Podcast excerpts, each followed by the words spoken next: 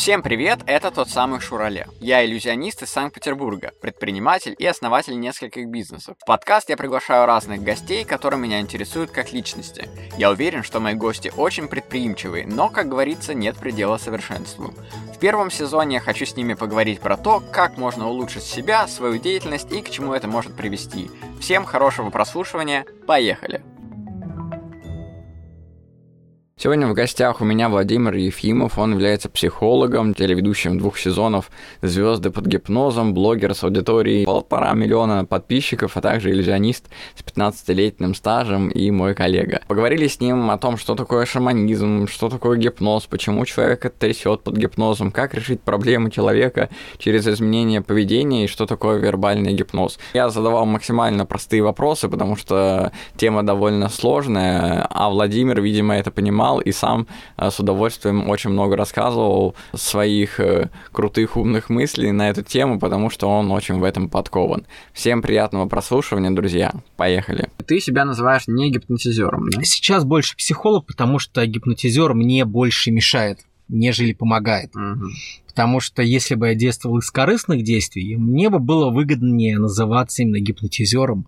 Угу. Но сейчас я от этого, так скажем, ярлыка постепенно избавляюсь, угу потому что многие вещи о гипнозе мне стали понятны. Угу. Вот. И я понимаю, как это работает, на каких принципах это работает, на биологическом уровне, на нейрофизиологическом, на социальном уровне. И когда ты понимаешь, как это работает, у тебя есть два выхода. Ты э, знаешь, как это работает, и ты осознанно обманываешь людей, либо ты становишься сумасшедшим, как большинство, и просто сам играешь в эту роль э, городского сумасшедшего, который э, ходит и всех гипнотизирует.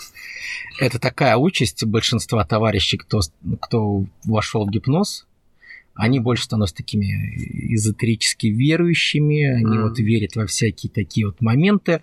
И, в принципе, вот есть такая интересная закономерность, а, чем более ты сумасшедший, тем более крутой ты гипнотизер. То есть это как-то в совокупности, да, все-таки помогает одно другому. То есть твоя вера в это и то, что ты становишься сумасшедшим, и это тебя подкрепляет как бы в твоем навыке, да? Конечно, конечно. Я, в принципе, всем рекомендую момент, когда у меня прошло такое прозрение, потому что я, ну, в принципе, с гипнозом мы делали огромное количество экспериментов. То есть, mm-hmm. в принципе, мне звонят блогеры, вот буквально в четверг я поеду снимать ролик, там, наверное, три ролика в Москву. Такой есть Кирилл Сарычев, mm, ты знаешь. Это фамилия, ну, это такой товарищ, у него там тоже миллион с чем-то на ютубе, у него несколько каналов, он ну, такой вот человек из спорта, mm-hmm. такая, у него рука как 10 твоих, как 3 мои. 10 моих ног. как 10 твоих ног. Ну, то есть такой человек, да, из спорта, и будем снимать разные истории, связанные с гипнозом.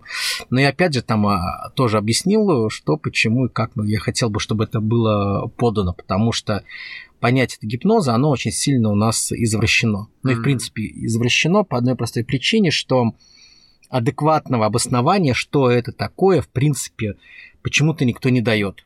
Mm. Есть определенные книги, написанные в 50-х, 60-х, 70-х, и, в принципе, ряд э, таких вот людей, которые вот всю эту историю гипноза да, формировали, свои какие-то теории. Эта теория перекочевала из 50-х, 60-х, до 70-х годов mm-hmm. в настоящий момент, и туда ничего не хотят нового выносить. Хотя mm-hmm. очень много разных открытий да, в сфере нейронаук, доказательных каких-то моментов, оно почему-то не учитывается. Mm-hmm. Первое, да, почему, ну, первый такой тот факт, который меня прямо вот перевернул мой мир до с ног на голову, это цикл лекций Роберта Сапольски принципе, я всем рекомендую. А, ты мне скидывал. Да, а, называется «Биология поведения человека». Mm-hmm. И дело в том, что вот у Роберта Сапольски, у него была одна лекция, называется «Биология религиозности», где, в принципе, он рассказывает о том, почему люди верят в те или иные моменты, откуда идет шаманизм, как с этим переплетается нейронауки, антропология. Просто посмотрите, вы все сами поймете. И он там рассказывает... Ну, там не, не простым языком. Он очень круто рассказывает. Да? То есть дело в том, что это преподаватель из Стэнфорда, который очень круто читает лекции. Угу. То есть как в Америке устроена система образования высшего, то есть ты приходишь вообще на первый курс, ну, например, в какой-то университет, ну, в Стэнфорд, да, и ты, в принципе, понятия не имеешь, куда ты еще хочешь идти, первый, второй, первый, второй курс, как-то mm-hmm. так.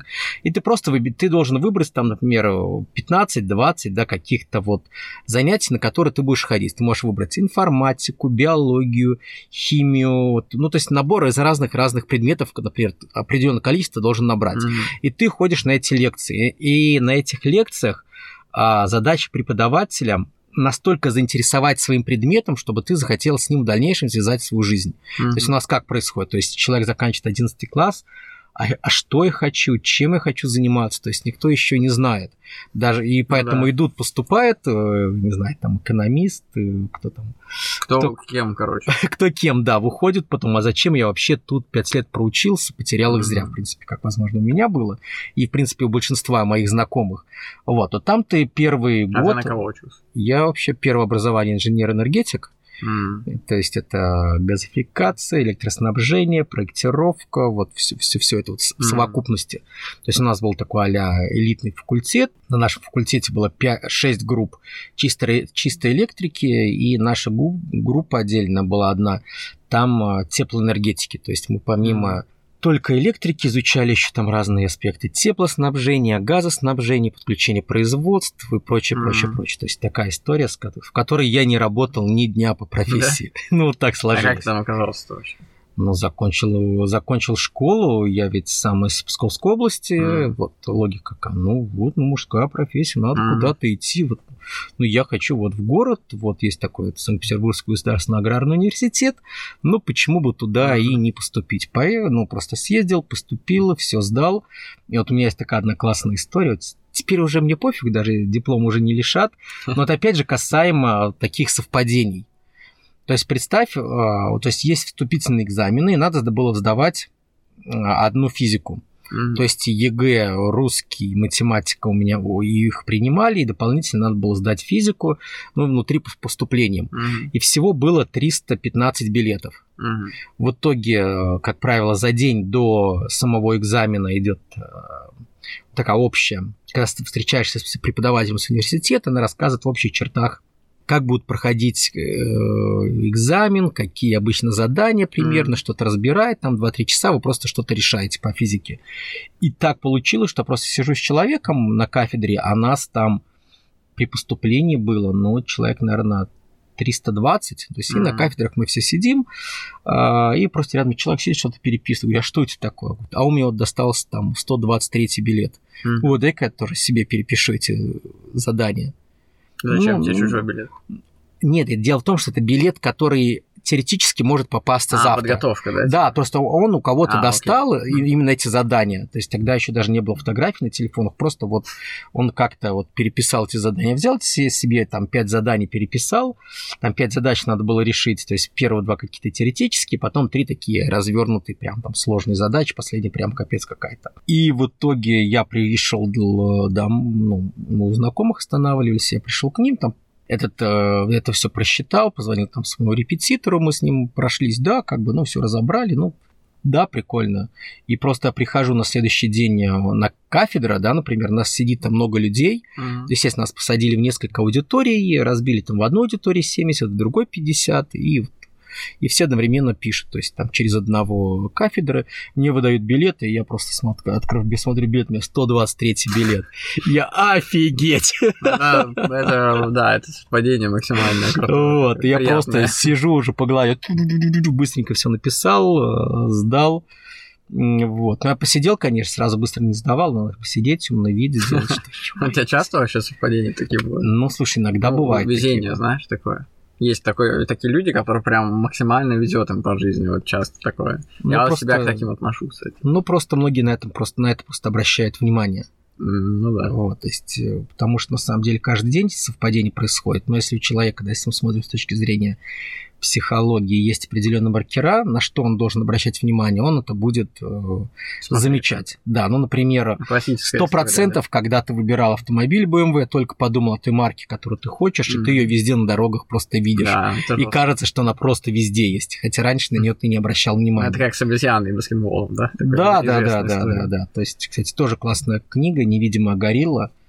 А если вы фокусник, А, если вот нас фокусники слушают, да, mm-hmm. то есть рекомендую почитать, то есть как раз-таки там описывается этот эксперимент mm-hmm. и то, как вообще вот работает наше внимание. Mm-hmm. Это прям очень круто. Вообще классно, вот эта наша профессия, она же потрясающая, потому что вот ты же тоже фокусник, и когда у нас э, появлялась я не знаю, даже сейчас ты, наверное, уже и не фокусник больше. Не, я выступаю, у меня довольно, я немного мероприятий беру в месяц, вот. Но, но не то, что ты не берешь, например, если тебе предлагали еще больше бы, ты как это регулируешь поток? Я регулирую, но опять же, я не все мероприятия беру там по определенным моментам, плюс немного прайс, да, выше, чем mm-hmm. ну, по рынку.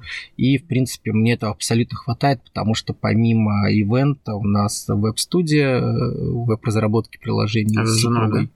Да. Плюс, э, как бы, раньше хороший заработок шел именно и из YouTube, несмотря на то, что там ролики набирают у меня немного просмотров, да, там mm-hmm. по 20, по 30, по 50 тысяч какие-то, но тем не менее тоже приносил довольно неплохо, потому mm-hmm. что а, целевая аудитория совершенно другая, и реклама, которая показывается им нативно, mm-hmm. ну, которая включается в начале, да, там... Mm-hmm. Вот, которая от Гугла, да? Да, которая от Гугла, она оценивала, ну, что это не просто там подростки, которые смотрят пранки, а взрослая да. аудитория там от 25 mm-hmm. и старше. И прямо за это хорошо было. То есть у меня там были такие моменты, когда за ролик, да, там у меня там есть 4 ролика, которые один ролик принес тысячи долларов. О, нормально. Да, то есть, ну, то есть там мне набрал, конечно, там за, за рекламу, да? За 2 миллиона, да, чисто за просмотр, не вставляя свою какую-то рекламу. Угу. У меня не проходит недели, чтобы мне не звонил ну, не звонило несколько людей, чтобы просили вылечить от рака какую-то там mm-hmm. у них, чтобы вот буквально позавчера написал, вчера и позавчера написала два человека, чтобы я им помог вспомнить информацию, которую они где-то что-то заполняли. Ну, то есть все думают, насмотрелись фильмов, что вот я приду на гипноз, сразу, да? погружу их в гипноз, и, и они вот в итоге что-то вспомнят. То есть в одной соцсети мне женщина прислала сообщение, типа, Владимир, не можете ли мне помочь там с гипнозом? Мне надо продать квартиру. В смысле? Так продавайте. Это вам к риэлтору. Ну, что? Это вам к риэлтору. Да, то есть мне надо продать Я говорю, так продавайте. Я тут причем, ну, надо, чтобы вы побеседовали с моей мамой, чтобы она подписала. Говорю, так, стоп, стоп. Я, я ее, конечно, расспросил, у меня там целая переписка.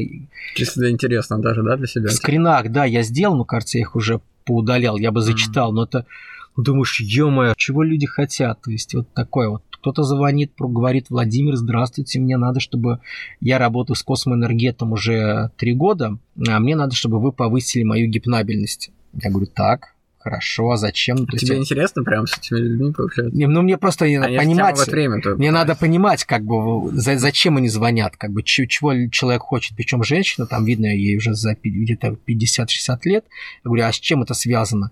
Ну, это связано с тем, что мой космоэнергет сказал, что надо, чтобы мне повысили гипнабельность, и тогда я свою опухоль, я ее сожгу своей энергией. Так, точнее можно. Ну, я просто уже три года работаю с космоэнергетом, у меня была опухоль там груди первой степени, сейчас к четвертой стадии подходит. Но я врачи, это вообще это такие люди плохие, я никогда к ним не пойду. Я им начинаю поним- рассказывать, говорю, ну, понимаете, что вот это ну, все логически. Раз...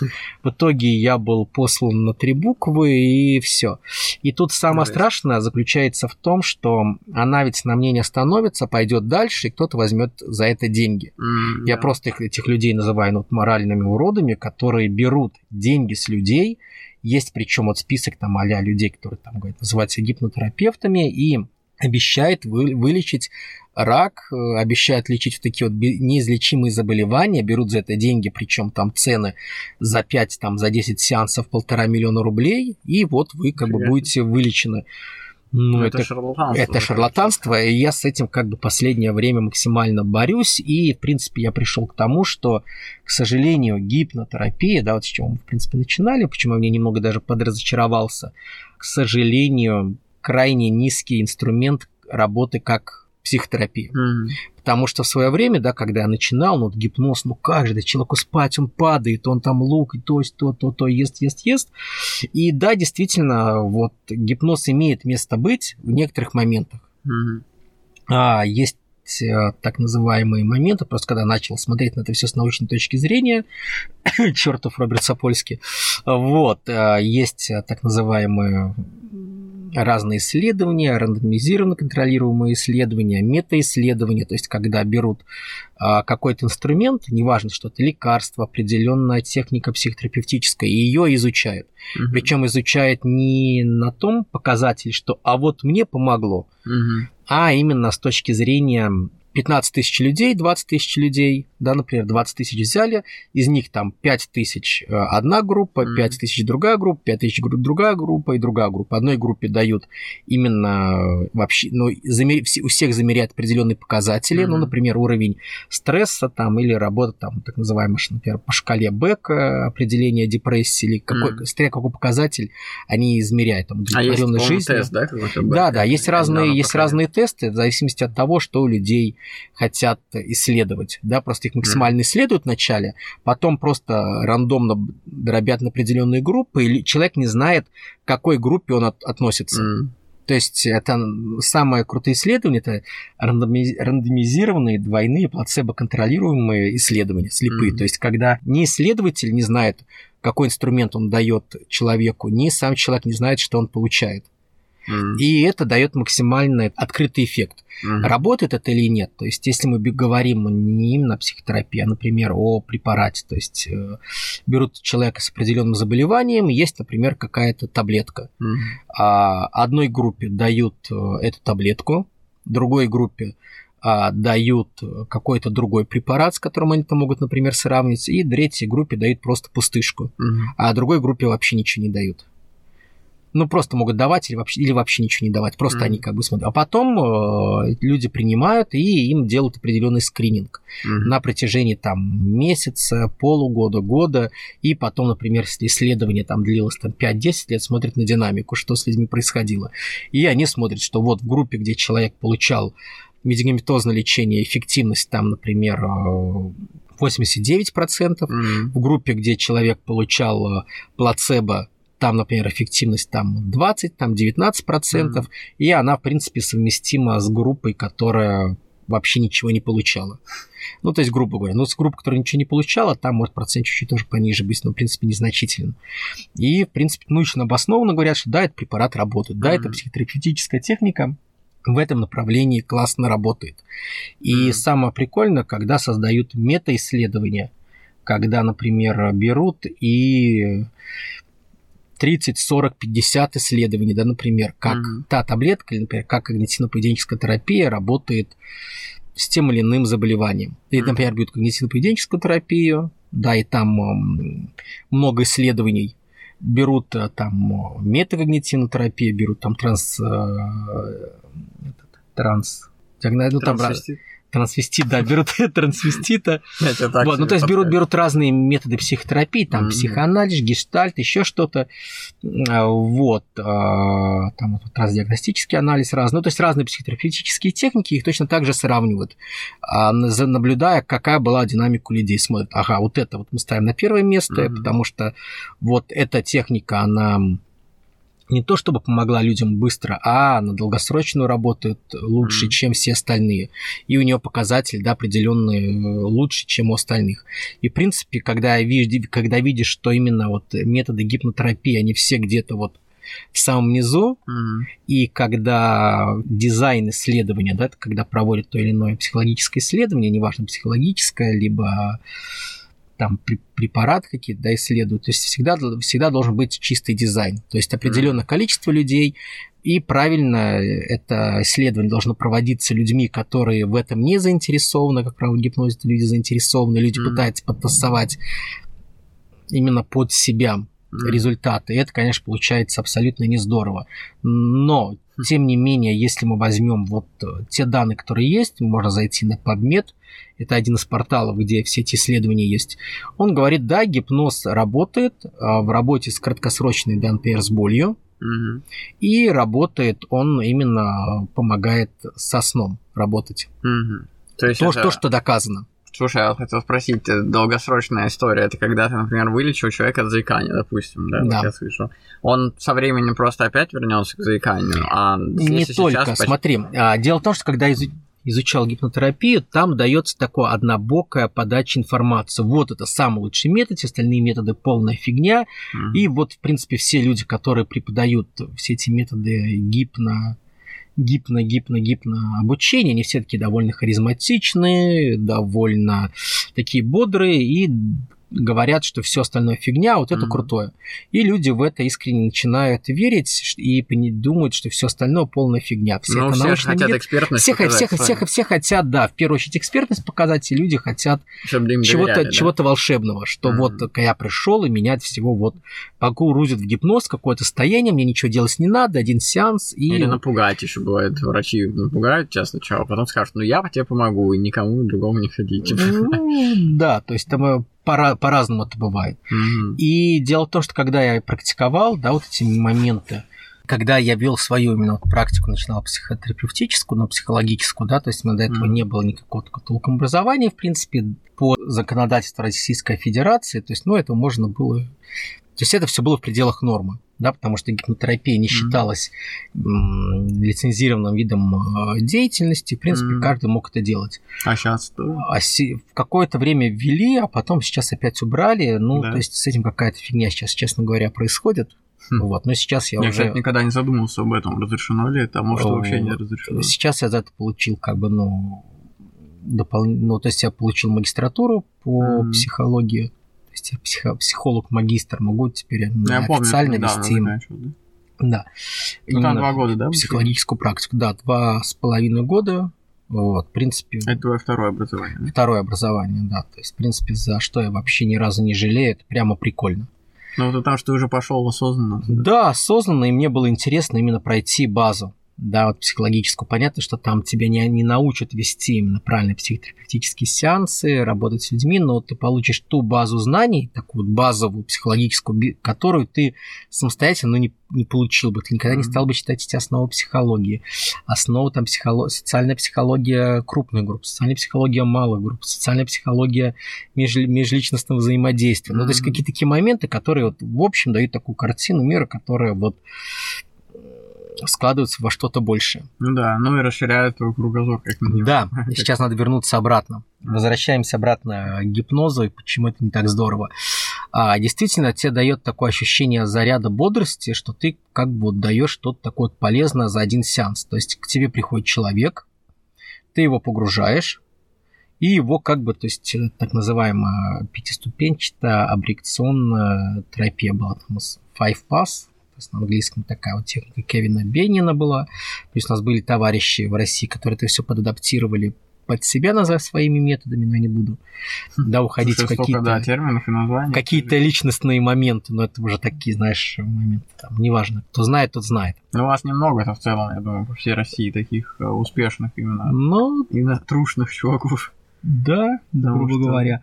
Вот, то есть человек приходит, а, ты его погружаешь, он лежит, вспоминает какие-то события, и ты доходишь, а должен дойти до так называемого первоначального сенсибилизирующего события. Человек вспоминает. вспоминает. А если он ничего не вспоминает? Как правило, всегда вспоминает. Ну, дело в том, что я ведь там человека-то направляешь, просто mm-hmm. там ну, то есть человек это направляешь, он как бы по определенному чувству начинает вспоминать, где это чувство было ранее. Человек приходит с запросом, вот я испытываю тревожность в общественных местах, в общении с людьми. Mm-hmm. Хорошо, когда человек там погружаешь, там минут 10 с ним работаешь там на расслабление, а погружаешь гипноз, потом по этому чувству начинаешь спускаться. Где это чувство там а было ранее вот мне тут 17 лет, и вот мне надо читать доклад и чувствую тревогу. Хорошо, еще раньше. Вот я, мне 10 лет, я в школе, надо мной все смеются. Было ли это чувство первое, или оно бывало раньше, если раньше провалишься еще назад? И человек там раз, я в садике, я описывался, на меня все смотрят, и как бы это первое событие, которое возникло впервые, или это чувство, или, возможно, есть чувство, которое было раньше. Если было раньше, провалишься назад. Никуда не провалишь. Нет, я в пяти, в пяти годах хорошо, что ты чувствуешь, обиду, стыд, бла-бла-бла-бла-бла, и человека надо же типа а эту эмоцию выплеснуть, но его начинает колбасить, то есть начинается такой а обряд экзорцизма. Ну, то есть, понимаешь, ты это где-то мог видеть, а когда это перед тобой происходит, а когда ты еще пошел вообще, о, говорили, блин, чем круче человек выворачивает, тем круче. Человек а, в истерике его выкручивает, там, mm-hmm. прямо так его нормально проколбашивает, пока вообще не обессилит. Вот, как теперь себя чувствуешь? Ну, типа, нормально. И потом, а, то есть, травму по-новому прорабатываешь, по ней, типа, возвращаешься в настоящий момент. И как себя теперь чувствуешь? О, вообще круто, бодро. А теперь давай попутешествуем воображение вперед, назад. Как ты будешь этот навык закреплять? И человек как бы закрепил, да, закрепил. Как будешь чувствовать себя круто, супер уверенный. В принципе, человек уходит, и он может пойти, и у него все может быть все в порядке всю свою дальнейшую жизнь. Но в большинстве случаев, в большинстве случаев у людей происходят именно откаты. И возникает некая зависимость от терапевта. Почему? Дело в том, что да, мы в моменте человеку помогли, ему стало легче. Mm-hmm. В итоге он а, начинает понимать, что вот это чувство дискомфорта, которое у меня возникает при публичном выступлении, это что-то ненормальное. Mm-hmm. И когда он возникает, мне надо его убирать. А если оно возникнет в следующий раз, значит, э, со мной что-то не так, есть еще что-то можно проработать. Mm-hmm. И человек приходит еще на один сеанс. А потом да. еще на один, а потом ему тот гипнотизер, не гипнотизер, он недостаточно хорошо со мной работает. И возникает mm-hmm. целая такая карусель, то есть люди начинают подсаживаться на терапевта, чего, в принципе, сейчас я с этим вот максимально борюсь да, и моя задача обучить человека, чтобы он стал сам себе психотерапевтом и умел работать со своей тревогой не боролся с ней, а умел ее принимать и правильно проживать. Потому что когда мы что-либо делаем для того, чтобы чувствовать себя спокойнее, тем самым мы эту тревогу подкрепляем. Потому mm что, возможно, Прикол. многие из вас знают такие моменты, как позитивное подкрепление. mm Да, ну, например, а, человек чувствует дискомфорт э, перед публичным выступлением. У меня есть очень много там знакомых просто фокусников даже там, mm-hmm. они говорят, вот я перед выступлением там с собой приносил фляжечку, 50 грамм вискарика выступ, выпиваю и иду выступать. И, в принципе, он выпил, и он стал чувствовать себя полегче, и вот он пошел выступать, он, в принципе, выступает, и с ним все круто и здорово. Но одновременно... Вискарик – это его психолог. Вискарик, да, это то, что глушит это чувство. Но одновременно что теперь придется каждый раз вискарик злоупотреблять? Есть люди, которые там и в видении, которые есть э, люди, они вот просто вот в тайком что-то там выпивали, либо даже что-то употребляли. Просто когда начинаешь в это погружаться, ну вот люди к тебе просто открываются, mm-hmm. да, во время гримерки, потому что все это рассказ, думаешь, да ну нафиг он, я же с ним столько работал, а он там вот... Да, тогда же не подумаешь. То есть тогда, потому что это, это очень такая странная история. Ну это ладно, вот, и в итоге человек подсаживается, да, на что-то позитивное. Mm-hmm. То есть позитивное подкрепление. То есть перед выступлением мне надо сделать что-то, чтобы почувствовать себя легче. А Человек, если мне это не надо? Ну, если тебе это не надо, мы просто опять же смотрим... Я что, отказываюсь от хорошего, получается? Дело, нет, дело, дело в том, что мы смотрим, как та или иная ситуация функционально на человека влияет влияет, да, это я сторонник так называемого функционального подхода, да, mm-hmm. когда мы смотрим, как человек с этим взаимодействует. Если человек говорит, что я чувствую себя комфортно и спокойно, и в принципе со мной все круто, ну как бы, ну, зачем человеку что-то надо. Если же, mm-hmm. если же он говорит, что... Если его это мучает, да? Да, если его что-то мучает, потому что сейчас количество разного рода тревожных расстройств, оно растет прямо в геометрической прогрессии. И это, в принципе, наукой доказано, потому что все мы рождаемся, да, mm-hmm. и у каждого из нас есть а, может быть предрасположенность к тому или иному расстройству, психологическому или даже психиатрическому. То есть, например, ты родился, и у тебя есть склонность, например, э, к депрессии. Либо я родился, у меня есть склонность там к шизофрении, например. Mm. И я могу так, у меня к этому склонность есть, но пока я не окажусь той ситуации, где это может активироваться, я, в принципе, могу всю жизнь проходить, и у меня шизофрения не проявится либо у тебя, либо вот mm-hmm. у нашего слушателя. Но бывают такие моменты, например, у человека было депрессивное детство, там строгие родители, mm-hmm. которые доставали, потом ранний там уход одного из родителей, потом человек попал в какую-то сильно травмирующую ситуацию, и вот риск, что у него разовьется депрессия, значительно выше, потому что очень крутое исследование было проведено Новой Зеландии, если я не ошибаюсь. То есть там исследовали вообще 120 тысяч, или ну как-то много тысяч, там 120 тысяч или 50 тысяч новорожденных. Mm. И за ними наблюдали в течение вот жизни. То есть искали ген, который отвечает за предрасположенность к депрессии, и тех, у кого их нету. В итоге те, у кого не было этого гена, могли жить там даже в депрессивной семье, вот многие mm. травмирующие события, и они, в принципе, депрессии ни разу не испытывали за жизнь. А у кого был этот ген, на это просто проявлялось. Mm-hmm. Вот, то есть нужно попасть в определенную такую ситуацию, да, в такие условия, где это просто активируется. А у меня есть страх, например, кому-то сказать о своем страхе. Вот, ну страх сказать о своем страхе, окей. М, Насколько это вообще дискомфорт тебе доставляет? Ну, пока, ну, если об этом не говорить, то никакого.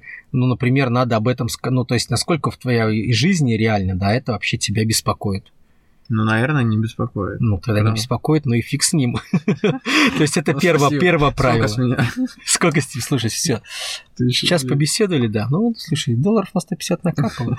Я просто боюсь, что я улечу куда-нибудь в дебри, знаешь, если пойду к такому человеку и стану загоняться, а до этого живу себе Вот, а дело в том, что моя задача на- научить людей, наоборот, не загоняться, а жить.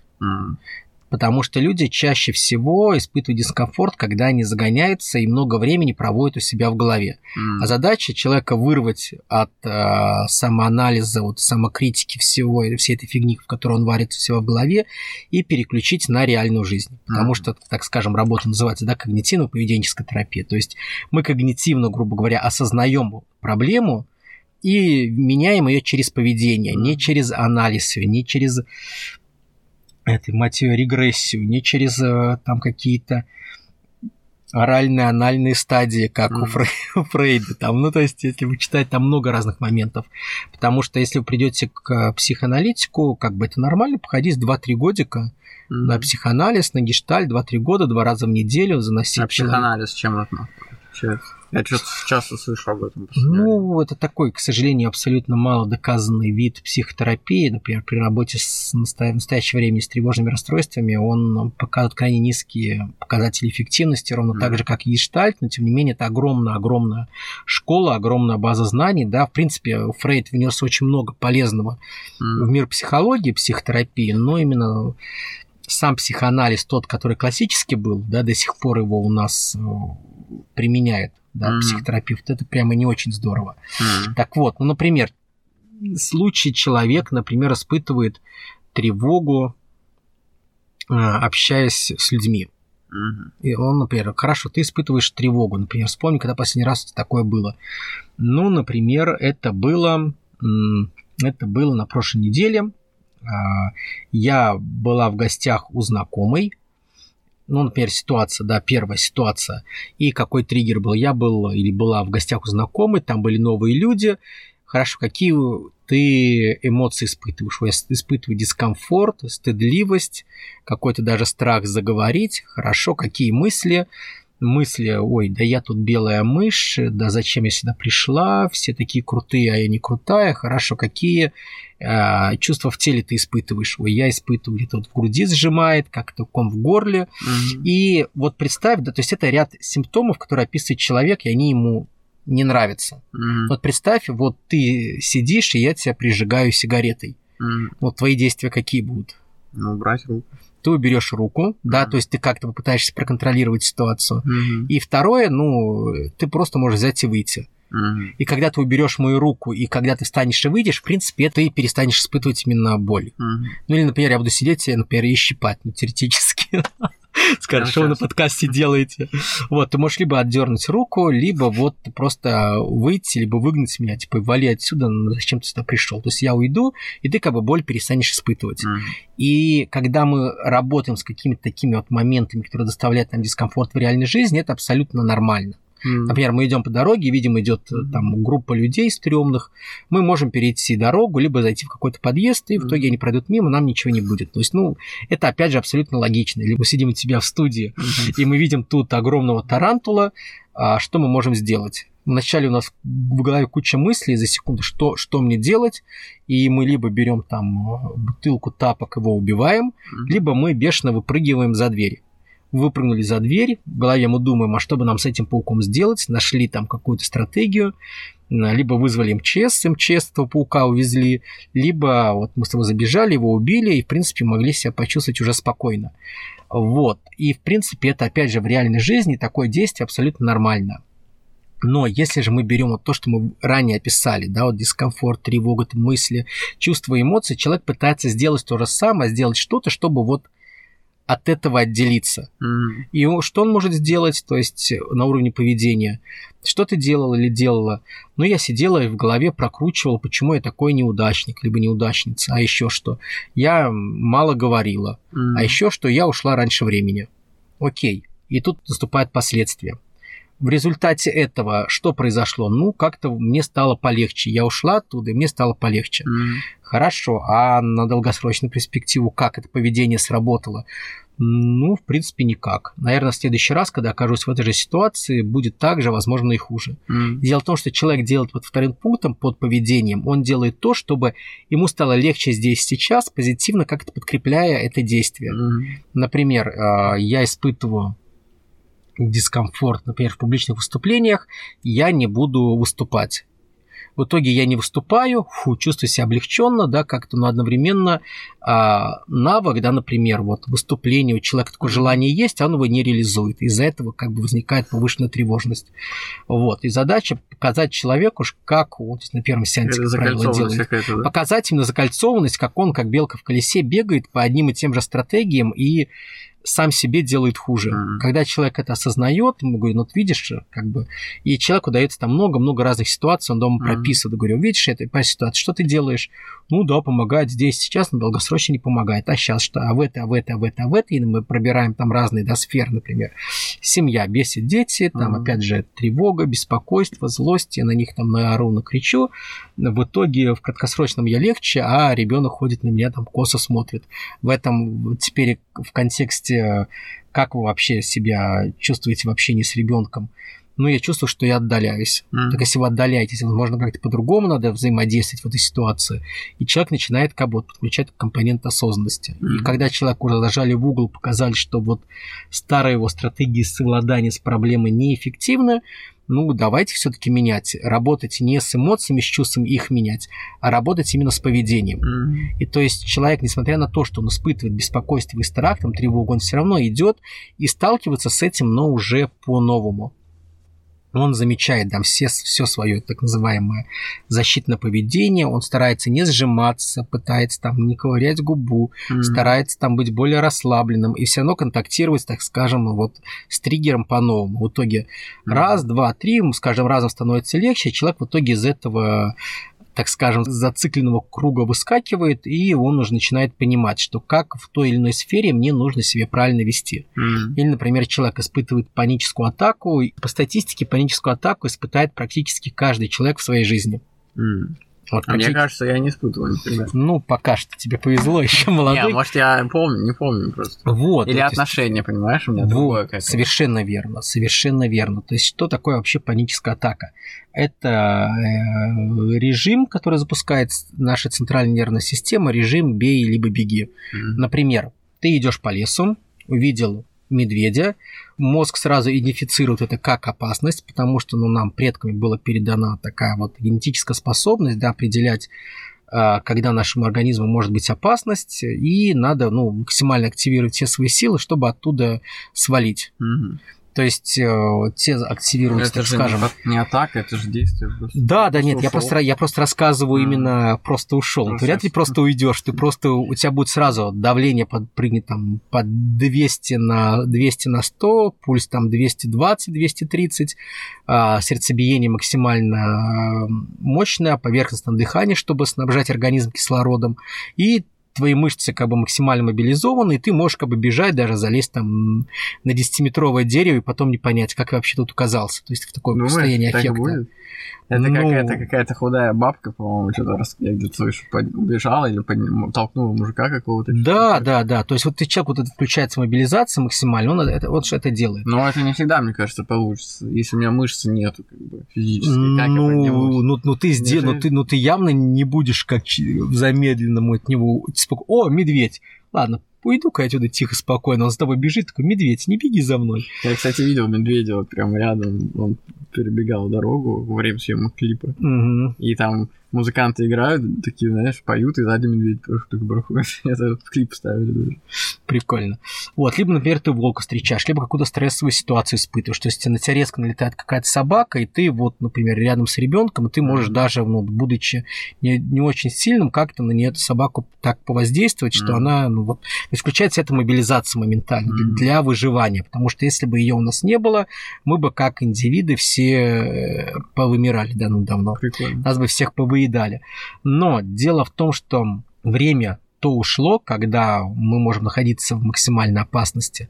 То есть мы не живем в каких-то деревнях, мы не живем в момент, где знаешь, такая шуточка пошутил, когда максимальные эпидемии распространены, когда есть разные конфликты. Сейчас какая-то чума обезьяне. Да, какая-то стрёмная фигня происходит сейчас в последнее время. Вот, но тем не менее, то есть мы в большинстве своих случаев как бы сыты, мы накормлены, мы спокойно можем соблюдать свою жизнедеятельность, да, особо не парясь. Но люди до этого жили в реальном мире. Mm. Они ну, взаимодействовали с природой, они много работали, занимались там охотничеством, сбором ягод, зимой выживали, они, они по сути жили. Mm. А сейчас у нас э, получились слишком комфортные условия для жития. Mm. И прокладка да, между реальной жизнью и нами, это могут быть смартфоны, телефоны, mm. куда человек часто часто-часто погружается. Вот. А дело в том, что к этому, в принципе, наш мозг не адаптирован. Mm. Дело в том, что миллионы лет эволюции вели к тому, чтобы мы как-то вот могли с природой взаимодействовать, а тут этого ну нету. То есть за последние сто лет... Не было, да, такого? Да, то есть такого раньше не было. За последние сто лет как изменилась ну, mm. жизнь человека, ну, прямо кардинально. А мозг миллионы лет эволюционировал, чтобы мы ходили там, не знаю, разбивали орех э, камнем как-то вот а что-то. вообще всей этой техники в принципе не было. Да, то есть мы максимально Сколько себе лет? жизнь упростили, то есть все изменилось, а операционка, так скажем, железо старое, а операционка, по сути, она уже должна быть новая, не поспевает. И тут наступают, в общем, такие сбои. И если мы возьмем контекст именно панической атаки, Дело в том, что когда ты видишь какой-то стресс, тебе надо, например, чтобы в организм, да, так скажем, такая mm-hmm например, амигдала, да, миндалевидное тело есть у нас в мозгу, mm-hmm. выделила, выделила, да, например, определенное количество там гормонов стресса. Mm-hmm. И, ну, когда ты, ну, ты выделил определенное количество гормонов стресса, да, в организм, там, так скажем, кортизола, ну, грубо говоря, да, объяснять максимально просто, например, mm-hmm. чтобы произошла вот эта вот мобилизационная ситуация в организме, тебе надо, например, 60 единиц этого кортизола. Mm-hmm. Вот. А, и, в принципе, когда это возникает, у тебя возникает вот бей-беги реакция. Но она может и не возникать, а человек ходит, так как только человек умеет проблему себе придумывать ему солить ее в голове. Он может ходить, а почему я неудачник, почему мне все плохо. И ходить, ходить, по всему тревожиться. А вдруг я заболею, а вдруг со мной то произойдет, то, то, то произойдет. В итоге человек ходит, все эти мысли в голове гоняет, а когда он эти мысли в голове гоняет, у него автоматически выделяется кортизол. Угу. И этого кортизола там может 15, 20, 30 единиц подпрыгивать до 40, это падать что, обратно. Гормон стресса? гормон стресса, да. То есть, если человек испытывает тревогу, это исключительно, ну, он должен понимать, в крови циркулирует кортизол и все. Mm. Это ничего больше. Просто он так его ощущает в организме. Mm. Он его ощущает, ощущает, ощущает. И дело в том, что чем больше времени он, человек проводит в, таких, в таком состоянии, да, вот у себя в голове, в своих мыслях и тревожась, испытывая стресс, амигдала, она начинает увеличиваться в размерах и становится более восприимчива к этому кортизолу. И уже доходит до того момента, что теперь амигдале надо, например, не 60 единиц, а уже 40 единиц кортизола, чтобы включить реакцию «бей и беги».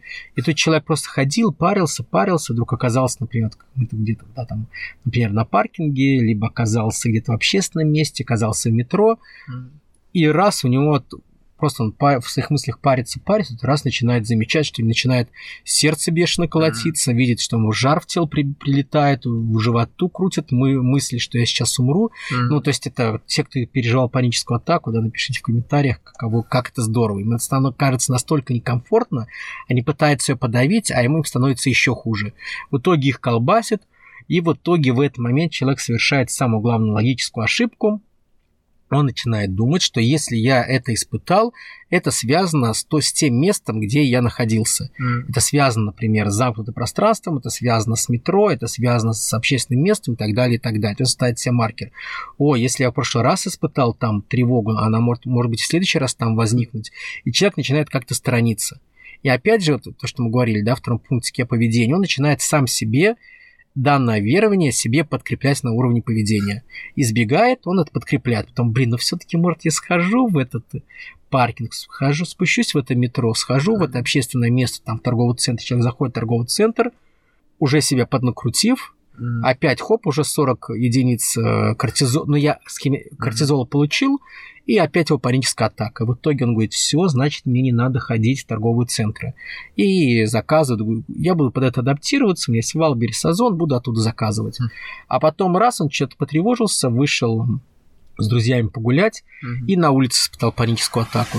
Ушел домой, потом, ой, блин, фигня какая-то, не буду я теперь на улицу ходить. И огромное количество людей страдает так называемой агорафобией, когда боязнь открытых пространств. М. То есть они настолько боятся этих симптомов, что они выйдут, у них начнется паническая атака, у них ну, произойдет инфаркт, инсульт, и они вообще тут от этого умрут. И в итоге доходит до того, что человек просто сидит дома и вообще никуда не выходит, и его панические атаки так по 5-6 раз в день просто кроют. Нифига. А дело в том, что вот он просто неправильно со всем этим взаимодействовал. Он пытался Мгм. от этого избавиться, а почему бы он, то есть мы что делаем? Да, учимся вначале там разным практикам саморегуляции, стабилизации, то есть опять же человек замечает, как он все это состояние сам себя поддерживает, а потом как бы говорим, а теперь давай вот постепенно выходи на улицу. Выйди на улицу, даже если ты чувствуешь тревогу, позволь научись ее принимать. То есть там определенные техники, человек учится это принимать, не бороться, а ну, ну да, паническая атака, ну давай, долбани меня так, пускай мой мозг мне говорит, что у меня вылезут глаза, будет инфаркт, инсульт, заберут в психиатрическую клинику, но я не уйду с улицы. Человек выходит, у него что-то паническая атака начинается, и он такой, ну, посидел, его немножко покрыло, ну, ну, я посидел на улице, и я выжил, и в итоге потом в следующий раз вышел, ему становится легче, легче, Мгм. легче, потом идет торговый центр, например, и прямо вот мне люди, как правило, пишут такие там голосовые, записывают свои клиенты. Владимир, я вышел из торгового центра, у меня панической атаки не было, что за фигня? То есть я говорю, «А расскажи, что ты делал, либо делала. Ну, я шел в торговый центр и сказал себе, я как бы, пускай даже, вот как мне мозг говорит, что я потеряю сознание, я упаду, меня везет, увезет психиатрическая клиника, пусть, пусть я даже умру, но я все равно пойду, да, паническая атака, накрой меня, ну давай, где ты? Человек идет по торговому центру и ждет, когда паническая атака накроет, то есть он к ней открыт, типа вот, ну давай, накрой. И он видит, что она его просто перестает накрывать. Потому что задача отключить вот этот элемент э, борьбы со своей тревогой, Мгм. чего нету именно вот в гипнозе.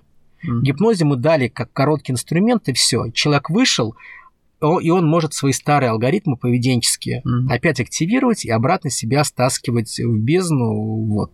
А тут человек, в принципе, становится таким вот сам себе психологом, который может проанализировать, что я сейчас делаю и зачем, и посмотреть, а как это может вообще на меня повлиять.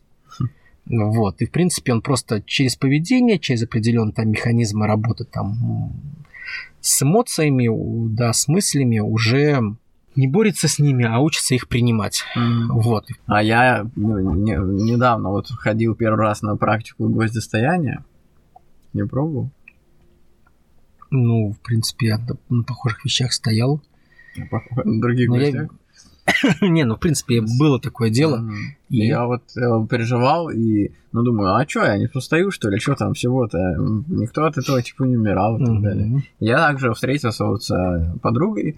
Можно секундочку Да. перебью. Мгм. И тут, скорее всего, она тебе рассказала, как это все будет происходить, какая-то была предподготовка Да, ко всему. Ну, естественно. А я до этого вообще думал, да, что я вообще все могу? Знаешь, я там на открытии музея магии, кстати, был, может, был, не знаю.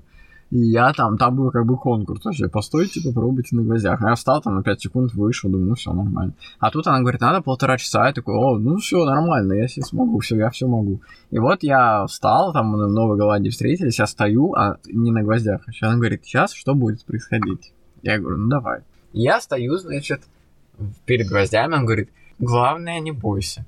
Я говорю, да я вроде не боюсь, то все нормально, давай. Он говорит, ты, некоторые испытывают э, головокружение, тошноту даже бывает. Я говорю, да, странно, что такого-то. Она говорит, да, вот ты главное пойми, что это твой мозг тебя обманывает, э, никто от этого не умирал, никто от этого не падал в обморок, никого, никому плохо от этого не было. Да встань, и ты пойми, что ты стоишь на гвоздях, гвозди не воткнутся, они тебя крови не будет. Я говорю, да я как ты не думал даже, что крови не будет. Встал бы, да и встал бы, знаешь, про себя. И вслух ей проговариваю, а я ее там лично не особо знаю, говорю, ну я как-то особо не переживаю, ну, да, интереснее стало, стало интереснее теперь. И такой встаю медленно. Она говорит, дыши глубже, если вдруг начнет голова кружиться, пойми, это тебя мозг обманывает, никогда никто не рвало от этого, никогда никто от этого не подумал за всю жизнь. Я говорю, ну уж нет, все равно по-любому кто-то был. Она говорит, а нет, ничего не было, начинает вести мне эту практику. И я стою там 13 минут, и на 13 минуте, на 12 с половиной даже минуте, меня начинает тошнить и у меня появилась испарина во лбу, и я понимаю, что сейчас упаду в обморок. Она говорит, ну как? Я говорю, чувствую, что я падаю в обморок. И она такая, да нет, это все мозг нас обманывает. Я говорю, нет, я реально себя знаю. Мне когда там операцию какую-нибудь делать, mm-hmm. на ногу, например, какую-нибудь там разрезают, да, мне же вкалывают чего-то сначала, обезболивающее, а когда mm-hmm. начинает отходить, у меня вот голова кружится, когда заканчивается операция. Когда мне все заклеили, сказали, все, спасибо, вставайте, я встаю, у меня начинает, знаешь, когда хочется упасть в обморок, но я всю жизнь ни разу не падал в обморок, и поэтому я не знаю, может, как это.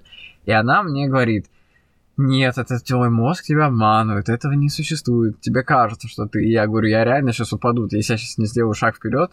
И она говорит, нет, все хорошо, типа, делай как хочешь, но поверь мне. И я, зная ее, как бы, что она мне говорит, что можешь не вставать дальше, не сходить с гвоздей, не переживать, но делай как хочешь. Я принял решение сам, то есть осознанно, что я схожу, все, я слез с них, Мгм. потому что я прям весь вспотел резко, хотя на улице находился, Мгм. и понимал, что если я сейчас не сойду, я реально упаду в обморок, либо еще что-то со мной случится, скорее всего, там тошнота какая-то появилась. Ну, конечно, потом, спустя время, понял, что я не обедал, то есть я был очень голодный. Во-вторых, она мне говорила глубоко дышать, а на улице глубоко дышать, когда ты чаще всего не глубоко дышишь, это уже... Глубокое дыхание – это гипервентиляция легких, а гипервентиляция легких ведет как раз к этой симптоматике. Я тебе сейчас Да. расскажу другую историю. И вот так у меня и случилось. Я Да, да, услышал, да. что она говорила, То есть е- это идет предподготовка. В принципе, я с этим, я много взаимодействовал с врачами. То есть у меня вот очень классные мануальные терапевты. Ну, Когда Мгм. еще в в другой стране, так скажем, было другие, много классных э, стоматологов, косметологов, с которыми мы работали. Я говорю, давайте немножко поменяйте контекст. М. Когда вы делаете обезболивающее, не говорите, сейчас будет больно. Человек Мгм. «А!» Ну да. вжимается, как сумасшедший. Говорит, Скажите, о, сейчас, сейчас будет небольшой дискомфорт, подождите, хоп, сделали. Зачем человеку говорить, что будет больно? Человек к этому начинается уже готовиться, начинает Да. готовиться. И что происходит? А Вместо того, чтобы расслабиться, человек напрягается. Когда он напрягается, активируется симпатическая нервная система, которая отвечает за реакцию а бей, беги, и нейроны, которые вот все эти нервные окончания передают боль, они передают ее намного быстрее. М. И боль ощущается больнее, так скажем. Да. А если еще рассказать, как себя нужно вести в этом контексте, то это вообще как бы полная жесть. То есть есть так Это такой называемый якорь, да? якорь, есть так называемый невербальный гипноз. Ну, он, в общем, обманный, ну, то есть, смотришь на это, думаешь, ё ну, то есть, люди хотят чуда, возможно, что-то похожее ты где-то видел у кого-то, ну, то есть, и в том, что собирают людей, ставят по кругу, говорят, тут у каждого своя проблема есть, их начинают там, вот, сейчас мы это все решим, бам-бам-бам, а перед этим люди насмотрелись, ну, если ты наберешь в невербальный гипноз, увидишь это, а, что изначально они насмотрелись, как там люди, людей ставят по кругу, их вначале там накручивают, у вас там проблемы, то сейчас будем Мгм. решать, будете выражать их эмоции, и потом им э, тем людям бьют в лоб, они падают назад, и потом над ними типа так рукой водят, что вот на них как месмер воздействует магнетизм, и людей начинает там корежить, то есть обряды экзорцизма, то есть человек 20-15 лежит, и всех дугой выгибает, они бьются по-всякому и кричат в истериках. И вот такое с ними происходит. А, они на это посмотрели, о, нифига себе, оказывается, так моя проблема решается. И потом приходят, а за это еще могут заплатить там от 5 до 15 тысяч за сеанс. М. Ну, если же я пришел, значит, ну, мне, ну, мне надо так себя вести. Дело в том, что они это делают уже неосознанно. М. То есть это, ну, говорит, посмотрите «Биологию добра и зла», лучше перечитайте книгу. А, Вот. Либо «Почему зебра не бывает инфаркта», либо просто цикл лекций Роберта Сапольски посмотрите, особенно делите фокус внимания на, на биологии религиозности, и вы поймете, как это работает. Потому что люди тревожные, у них чересчур сильная связь между эмоциональной составляющей и действием. М. Потому что если тревожнику сказать, слушай, ты как-то плохо выглядишь, у тебя с сердцем все в порядке, он моментально загонится, и он начнет сердце колотиться. И вот эта связь максимально сильная. Задача ее Ну, вот еще мнение чужого человека. психотерапии, да, в психотерапии эту связь ее разрушить, потому что Мгм. чересчур сильно он себя постоянно загоняет, загоняет, загоняет. А Мгм. надо, наоборот, чтобы он замечал мысли, и возникла мысль, ой, а может, что-то меня сердце сильно бьется, может, инфаркт, а, ну, фигня какая-то мысль, ну ладно, пойду дальше своими делами заниматься. М. Чтобы он научился так к этому относиться М. чтобы не за- за- залипал на себе. И в этом невербальном гипнозе точно так же. То есть людям рассказывают, мало того, что они ранее видели, как это работает, они об этом всем почитали, они пришли, Им к этому... сказали, что почитайте Им- об этом, или как? Нет, типа? ну люди, которые приходят уже туда, они не нулевые, они уже посмотрели, уже Мгм. преизучили 100-500 источников, как должно быть. М. Естественно, ну, для, для хорошего обряда, как у шаманов, ну, ну, чем дурнее ты все это подаешь, тем, значит, больше контекст М. происходящего. Почему ты приходишь, ну, не приходишь там к некоторым гадалкам, тарологам, астрологам. Чем антуражнее, тем, ну, тем интереснее. Чем более антуражен фокусник, чем Мгм. больше необычно, сам, значит, тем больше эмоций будет. Создание контекста важно. Да, я понимаю. То есть создается контекст максимально, чтобы человек в это вот погрузился. И когда человек с определенной да, проблемой погружается в определенный контекст, у него вот эта данная модель поведения, она по щелчку срабатывает, и он падает, трясется в конвульсиях, потом встает, фу, как мне круто, и все там сразу записывают отзывы, как тебе, я вообще, я... такое было. То есть, и они это, в это реально верят. Ну, если они поверили, значит, эффект есть. Они поверили, но дело в том, что они уйдут, и это все может вернуться. Но это, Это опять же, это вернуться. опять же, к чему мы говорим. Если человек был в ремиссии, в депрессии, есть шанс, что после такой истории, чересчур сильно психоэмоциональной, у него может быть рецидив. М. Я, кстати, извиня, не закончил про пред- предрасположенность да, к тем или иным э, состояниям.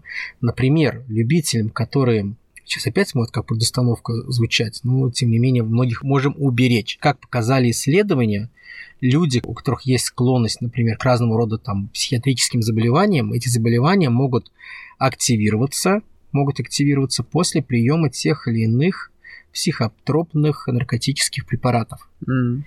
Это начиная от курительных разных моментов, кончая там галлюциногенами. М. И вот Типа это вот- айаваска, знаешь? типа слышал? айауаска, да, то есть это велик шанс, но есть шанс, если Мгм. у тебя есть этот ген, там, склонность к этой шизофрении, ты съедешь на эту ауяску, ты там получишь вот этот вот experience, и потом велик шанс, что может крыша съехать, и будет не очень здорово. Понятное дело, что это сейчас психиатрия, она на новом уровне, М. то есть лечится абсолютно все, но тем не менее, это не очень здорово. М. Про эти же самые айауаски, я про них сто лет, э, ну не сто лет, конечно, но лет семь про них уже активно слышу, Мгм. людей отговариваю, но это опять такая же история про контекст. Люди хотят чуда. Ну вот да. я приду, вот у меня такая проблема, а я что-то выпью, меня там, меня будет э, из всех дыр из меня будет жидкость литься, я буду во всем этом валяться, а сам буду вот где-то мысленно из в астрал выйду и прочее, прочее. И вот тогда я пойму причину своей проблемы, все осознаю, и все будет э, чики-пуки. Но этим не заканчивается, и люди на эту историю могут подсаживаться, регулярно ездить. А задача, наоборот, человека сделать сам себе психотерапевтом, чтобы без какой-то лишней помощи он мог эту помощь себе оказывать. Ну, То это есть классный, я... кстати, такой инсайт. А, то есть не обязательно, значит, медитировать, не обязательно делать йогу, если ты... Везде важен, смотри, везде важен контекст. Зачем ты это делаешь? То есть йога для здоровья, но это круто. То есть и Мгм. йога йоги может быть рознь. Да, например, когда ты делаешь... Ну, а также и вот эти практики все, и вот эти походы к тарологам, они тоже могут быть для чего? То есть, если человек говорит, если он может объяснить, что мне стало легче то Стало легче, да. И Но он- дело в том, что в следующий раз, что человек сделает, когда будет тревожно, опять пойдет к тарологу, и опять из него будут так деньги тянуть. Да, здесь сейчас а, чтобы человеку... это избавиться полностью. Да, от то этого, есть да? ты, Мгм. ш- чтобы ты понимал, сейчас просто вот в момент коронакризиса, всех этих последних, да, неприятных ситуаций, которые Мгм. происходят, процент людей, которые, а, то есть процент продажи разного рода оккультных услуг и книг там вырос что-то на, на 100%, на 150%, то есть Да. прямо жесть. Тебе Почему? писали даже кто-то, Да. типа, вы что там, фокусник? Да, да, Да. да, да, да, да, да, это было забавно, я выкладывал. Вот. И дело в том, что то есть люди у тревожника, у тревожника, да, человека тревожного, у Мгм. него нет ничего хуже неопределенности. Человек пытается все постоянно контролировать. Он хочет контролировать все, что вокруг происходит. А надо просто объяснить и принять тот факт, что ну, ну, мир так устроен, что мы на многие вещи не можем влиять. Э, Как ты себя называешь? Потому что у тебя же очень много чего. Ты вот э, больше сейчас, как ты можешь себя назвать вот одним каким-то предложением? Психолог Психолог просто. Психолог, который помогает. Психолог без мозгоебства. Простите, конечно, а то ты запикаешь. Просто хороший психолог. А вот э, как ты борешься с теми людьми, которые видят, что ты еще и фокусник? Потому что если фокусник, то это сразу чувствуется какая-то сцена, артистизм, обман, и в психологии, э, где все серьезно, и люди и так с проблемами приходят, а как они должны тебе поверить? Дело в том, что, да, опять же, есть ряд нюансов, которые людей, ну, может подотталкивать, да, потому что видит, что вот ты снимался в телепроекте, а еще и фокусник. Ну да. И, ну, многих это действительно отталкивает, и многие до меня не доходят, потому что не понимают всей глубины вопроса. Ну и, в принципе, я очень мало продажами да, своих психологических услуг занимаюсь, потому что у меня сарафан радио, и оно работает довольно неплохо, и графику. Но мне, в принципе, этого хватает, чтобы А, я чувствовал себя комфортно. Потому что, опять же, да, по психологическим консультациям меня тоже там прайс, он такой, что, что ко мне я не буду принимать там по 7, по 5, по 7 человек в день, да, как многие Мгм. принимают, но тем не менее там ну, то есть поток меньше идет, но при этом работаю за комфортную сумму, которая мне комфортна и Ну, же комфортно. деньги, по сути, только ты меньше. Я меньше да, работаю и могу больше внимания уделить человеку индивидуально. Потому Мгм. что когда у тебя будет 5-7 человек в день ежедневно и так 6 дней в неделю, ну, я не верю, что можно максимально погрузиться в каждый случай его разбирать. Это просто становится уже такой потоковой работой. М. Хотя я как бы ничего не имею против коллег, которые работают. Возможно, я такой неусидчивый. Не могу 9 да. часов в день уделять вот только этому. То есть у меня такой подход, да, мне проще там выделить там, например, 4 дня в неделю, где принимает там по 4 человека в день. М. И, в принципе, мне это будет э, комфортно. То есть 16 человек в неделю, да, там бывает 10-12, ну, не больше. А многие там принимают в день по 7, например. То есть мне Мгм. этого по- вполне хватает, чтобы я себя комфортно вот ощущал, занимался, уделял время и семье, уделял время там каким-то другим действиям, и отдыхать мог, и Ну людям да, пользу давать. баланс Мне, такой. мне это, в принципе, полностью хватает для существования. Мгм. Ну да, то есть тут ты выгодно себе такой, такой график нашел, что тебе и по деньгам хорошо, и по твоему ментальному здоровью. Это что же на тебя воздействуют эти проблемы? Ну, мне, для меня это в основном больше такая загадка, знаешь, когда ты ребус хочешь разгадать. Ну, а и тебя ты- не триггерит, потом ты ходишь и не заражаешься ли ты проблемами этих людей? Слушай, меня почему-то нет. Потому что после школы, скажем, гипнотерапии, где там люди там вспоминают, полностью рассказывают, как там, не знаю, какое-нибудь насилие в детстве происходило, и все там... То есть после Тебе этого... это говорят, и ты такой И ты глазами. И я такой, как бы, ну, как бы ты после этого, как бы уже это воспринимаешь. Ну, ну да, было такие, были такие проблемы там, были Мгм. проблемы так, но мы как бы меньше человека погружаем в контекст прошлого, Мгм. а больше переносим в настоящее, чтобы он меньше жил теми воспоминаниями, а больше жил чем-то настоящим. Мгм. Поэтому, ну вот опять же, в моей работе, да, я не ковыряюсь в прошлом. Мгм. Там в некоторых случаях есть смысл, да, когда подключаем там какие-то другие компоненты психотерапии, там, например. Но в большинстве случаев мы работаем именно с настоящим, смотрим, как э, его проблему можно изменить здесь и сейчас. Мгм. Вот, а потому что в прошлом копаться ну, чаще всего нет смысла. Ты не слышал о таком, э, не знаю, это что вообще, такой синдром дереализация, когда человеку кажется предметы больше, чем на самом деле, или когда у него э, какие-то звуки искажения в пространстве, или когда он видит все в быстром перемотке. Я когда об этом изучал, я понял, ну и когда у меня это случалось, с 10 лет этого у меня эта история, вот у меня уже лет 20 такое бывает, там раз там в 3 года, может, бывает, раз в 5 лет такой, ну, бывает там раз в год, ну, рандомно абсолютно. Я вот просто так сижу, и чаще всего это когда я либо спать хочу уже скоро, но не ложусь, потому что там мозг еще не может лечь спать, потому что надо дела какие-то делать. Или когда делаю что-то с, электро... с техникой, то есть там провод, ну, переезжаю, там телевизор перестанавливаю, провода скручиваю там или какую-то связано с проводами, сматываю mm-hmm. какие-то пучки, как-то их там затягиваю этими аккуратненько хомутиками этим пластиком, все как-то устраиваю и сижу в этот момент на полу, там что-то делаю, ковыряюсь. У меня, короче, происходит такая история, что как VHS-кассету, когда перематываешь на скорость, знаешь, она быстро перематывается. У меня такое бывает, что я вот э, бытовые дела делаю, там вот эту электронику, потом там чай отопью стакан воды, пойду что-нибудь жене скажу, сяду на диван, там вот какие-то бытовые вещи, но при этом мне все это кажется в перемотке, так, знаешь, как будто быстро. Такая, ну, самое главное, смотри, если мы говорим о дереализации, первое, это может быть симптом какого-то расстройства. Первое, начнем с самого плохого. Да, например, потому что люди, например, которые, у которых, например, какое-нибудь там шизоаффективное расстройство, ну что-то такое связано, они могут эти все моменты видеть. Но если не доставляет дискомфорта, то и фиг Мне даже это весело, то есть это о, началась вот. перемотка, либо, либо ты это может быть состояние чрезмерного переутомления. Или через... я спать уже хочу, и мой Ты изможденный, да, проснулся, например, 5 утра, ночью плохо спал, ты просто переутомлен, но только дереализация может быть. Либо это может быть, опять же, некоторым, у большинства людей, когда это происходит, э, симптомы какого-нибудь э, там тревожного расстройства. Например, у некоторых паническая атака проявляется как дереализация, при генерализованных тревожных расстройствах, при ОКР. То есть человек видит, что его начинает колбать, начинает mm-hmm. как-то с этим контролировать, бороться с этим, а его кроет еще сильнее. Mm-hmm. А задача, опять же, научить, чтобы с этим, ну, ну, кроет и кроет, ну и фиг с ним. Опять же, при одном условии, что человек полностью здоров. Потому что если mm. я вижу, что есть какие-то проблемы, я лучше назначу, сходи лучше там к неврологу, к психиатру, там, ну, то есть провериться будет не лишним. Mm. Потому что вдруг там где-то какой-то есть там злокачественно, да, там, и где-то там на мозг давит, человек это происходит. Взял, сейчас взял, сейчас тебя загнал. Да. поэтому, не, поэтому не парься.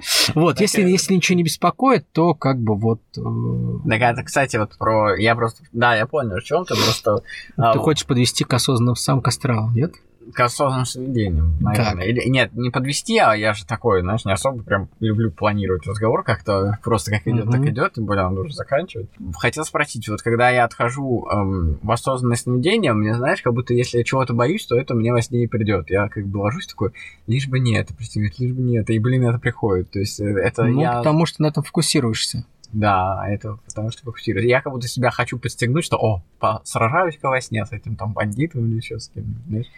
Ну, Каким-нибудь это... покойником, знаешь, который приходит и такой, так, только бы не он, это. Это почему? Потому что многие люди, которые практикуют осознанное сновидение, им говорят, что к вам может прийти сущность, эта сущность может подселиться и будет mm. у вас седаком, mm. и будет вам вот то-то, то. Опять же, это определенный контекст. Опять же, касаемо осознанных сновидений, это просто ну, такой да, эффект диссоциации, который у человека может быть натренирован. Угу. То есть... Э, Но тренирован нет... ежедневными практиками или как это делать? Ну, я как бы против всей этой истории. У меня даже есть типа сеанс на осознанный сон. Ну, и опять же, я больше это делаю для того, чтобы человек заснул. Это как кликбейтная история. Ну, и делаю, типа, представьте, что вы летаете, летаете, где-то еще что-то. Ну, просто такая, а, как, я помню, я как, как, как, как некий experience. Я это делаю, чтобы люди, ну, получили через видео какой-то experience. Я как бы не сторонник всех этих моментов. Mm. Потому что у многих людей, часто, особенно у которых есть разные социофобные да, расстройства, они mm. начинают на этом зацикливаться, начинают к этому подходить чересчур эзотерически и свои проблемы объяснять, исходя из этого. Mm. Они начинают там где-то начитать, что они могут там в этих астральных путешествиях подцепить себе. Седока, а если он селится, значит, его надо потом как-то изгонять. Ну, то есть это, это целое, Короче, целый, это целый геморрой загон. эзотерический, знаешь, который возникает. Я как бы против всех этих таких моментов, mm. грубо говоря. Слушай, а ты можешь мне в финале подкаста, так как у нас уже время, а, прорекламировать свои какие-то услуги, чтобы все могли к тебе обратиться? Может, тебе что-то сейчас самое такое интересное? Ну, в первую очередь, это психологические консультации индивидуальные, mm-hmm. то есть я работаю с тревожными а расстройствами.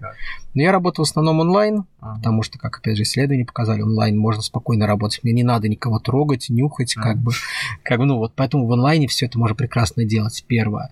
Второе. Ну вот, ивенты, да, для меня ивент это такое, знаешь, как средство профвыгорания, потому что когда ты много-много так тоже с людьми работаешь, выехал, выступил, знаешь, съездил, ну, да. как, как там мне сказал один из знакомых, ивент это как съездить, забрать денег. Съездил, кайфанул, еще забрал Да, денег. прикольно, кстати. И вот всем рекомендую тоже Вову на мероприятие. Очень круто, потому что это эксклюзивно, это не как э, фокусники в основном выступают, это что-то а, нечто необычное. Если выбирать из нескольких фокусников, то гипнотизер, он отличается первостепенно. Ну, у меня там, у меня в основном фокусная программа. да, да, я ну, понимаю. Но ладно. гипноз ты можешь применить. Контекст я такой некоторый использую, чтобы кто-то поверил, что там был гипноз, хотя гипноза не было. Ну и третье, я где-то в ближайшее время, наверное, в ближайший месяц запущу именно онлайн работу с группами, Мгм. групповую работу, то есть а, на протоколе так называемая поведенческая активация, когда мы через поведение, через осознание своих проблем, через развитие ценностей учим себя работать с тревогой, депрессией и другими переживаниями. Мне кажется, это очень актуально будет сейчас, потому что сейчас э, время такое нестабильное, и люди начали еще больше загоняться, переживать и Ну. обращаться к таким специалистам, как ты. Да, людей становится больше, э, заработка у людей становится меньше, поэтому Ага. как под рынок надо адаптировать, да, готовить какие-то программы, где можно делать это на групповую, давать пользу, полезную информацию, которая людям помогает, а при этом э, еще и бюджетно для них. Да, прикольно. Ну и у тебя есть э, для этого аудитория, я думаю. Ну, есть навыки, знания, вот от тебя Ну, придет, сейчас скажу сколько. 25 человек. Слушай, спасибо большое, что пришел к нам на подкаст. Мне кажется, это классно, потому что люди подчеркнули себе по-любому какую-то интересную информацию, потому что она такая загадочная, ценная, и спасибо тебе большое. Надеюсь. Так, сколько тебе должен? 50 тысяч за рекламу? Как говорит, на подкасте, на подкасте не Тут я зарабатывает. должен тебе а, за то, что ты. Да, слушай, я без проблем. Спасибо большое тебе. Давай, Пока-пока. пока. Спасибо, что послушали этот выпуск.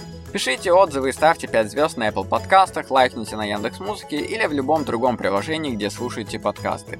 В примечаниях к выпуску есть важные ссылки и сайт, где можно поддержать подкаст и связаться со мной по поводу размещения рекламы.